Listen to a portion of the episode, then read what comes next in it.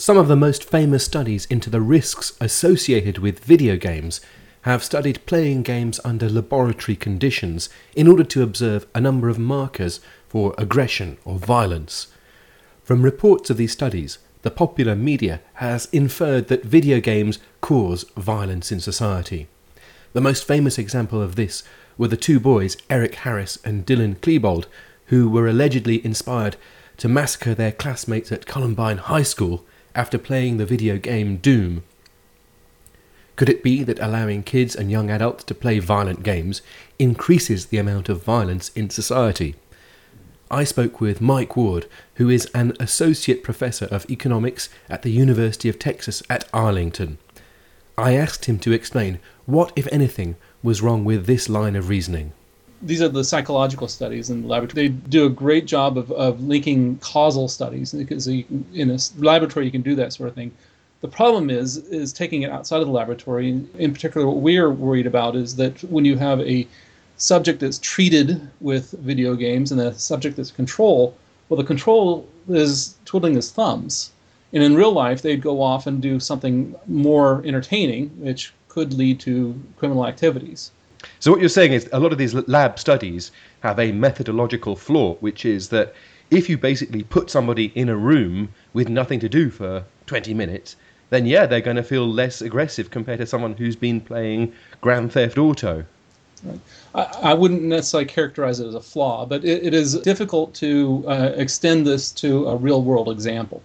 And I don't think that they actually have them sitting in the room uh, doing nothing. They usually play one plays a violent game, one plays a non-violent game, uh, and so the and then check the the uh, markers for aggression from that. If there's a demand for the violence in the video game, uh, then making somebody play a game that's less attractive, they're probably going to stop playing sooner and go off and do something else. Was there any kind of psychological model or, or basis for this traditional understanding of how games affect kids and young adults? There's an idea, isn't there, that playing a game which features violence can turn you into a violent person. I'm not a psychologist, but I, one of the things I do understand is that there's this desensitization theory that is very well documented.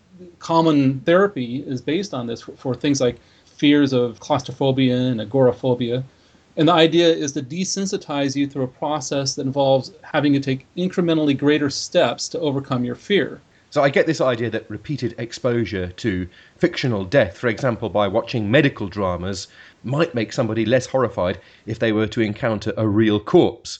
Isn't it a step too far to assume that desensitization would cause a huge change in behavior? For example, turning a peaceful person into a violent person? Most of the people who study this in the psychologist studies would agree with you and again, I don't mean to speak for them, but I think that the, what they are worried about is those people who are susceptible to these uh, these aggressions. So 99% of the game players may not be affected by uh, this at all, and so for them it is a, is a huge leap to say that playing these violent video games is going to make you want to go and take an AK-47 and shoot up everybody.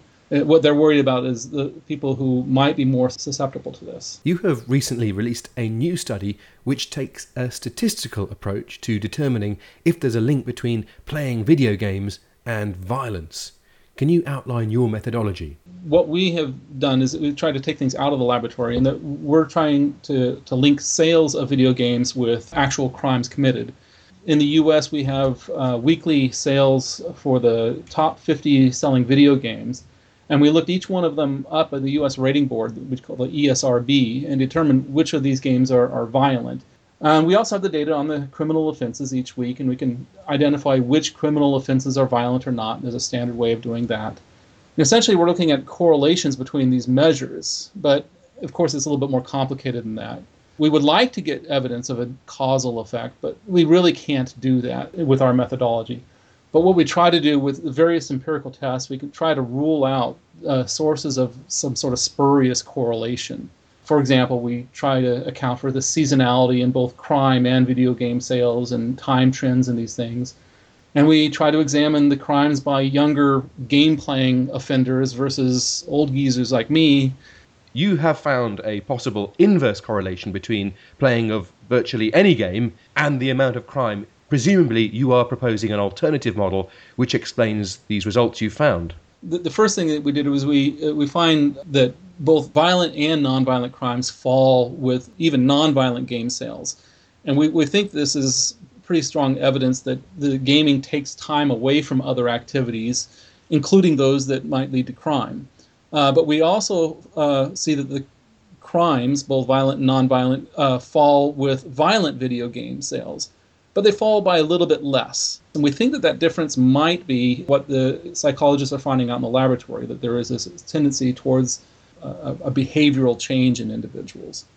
And these are, are small effects. Uh, they're actually quite, quite small, but they're statistically significant. And what about the traditional idea that violent games provide some form of catharsis, that somebody might go and shoot a few hundred people in Grand Theft Auto rather than shooting a single person on the streets of New York.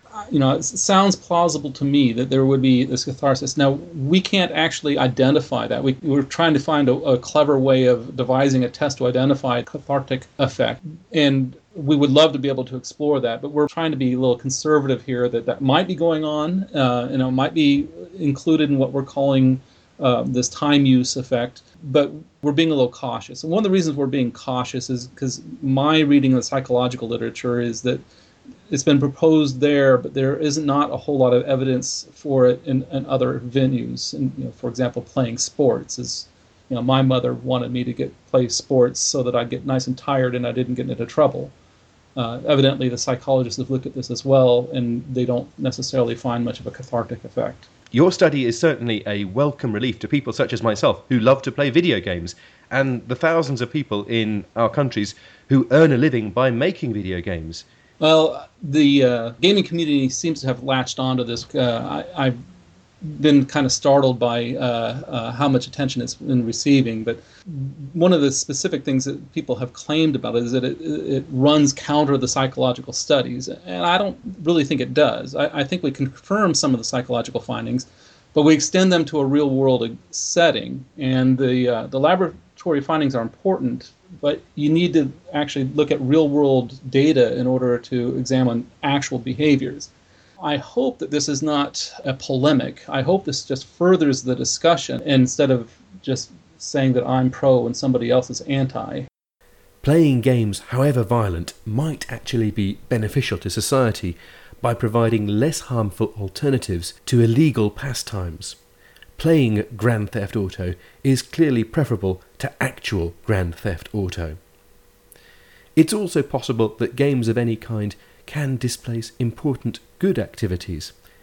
I can blame Super Mario Kart, StarCraft, Ultima, and the Zelda series for my own personal lack of academic performance. This is Salim Fadli for The Pod Delusion.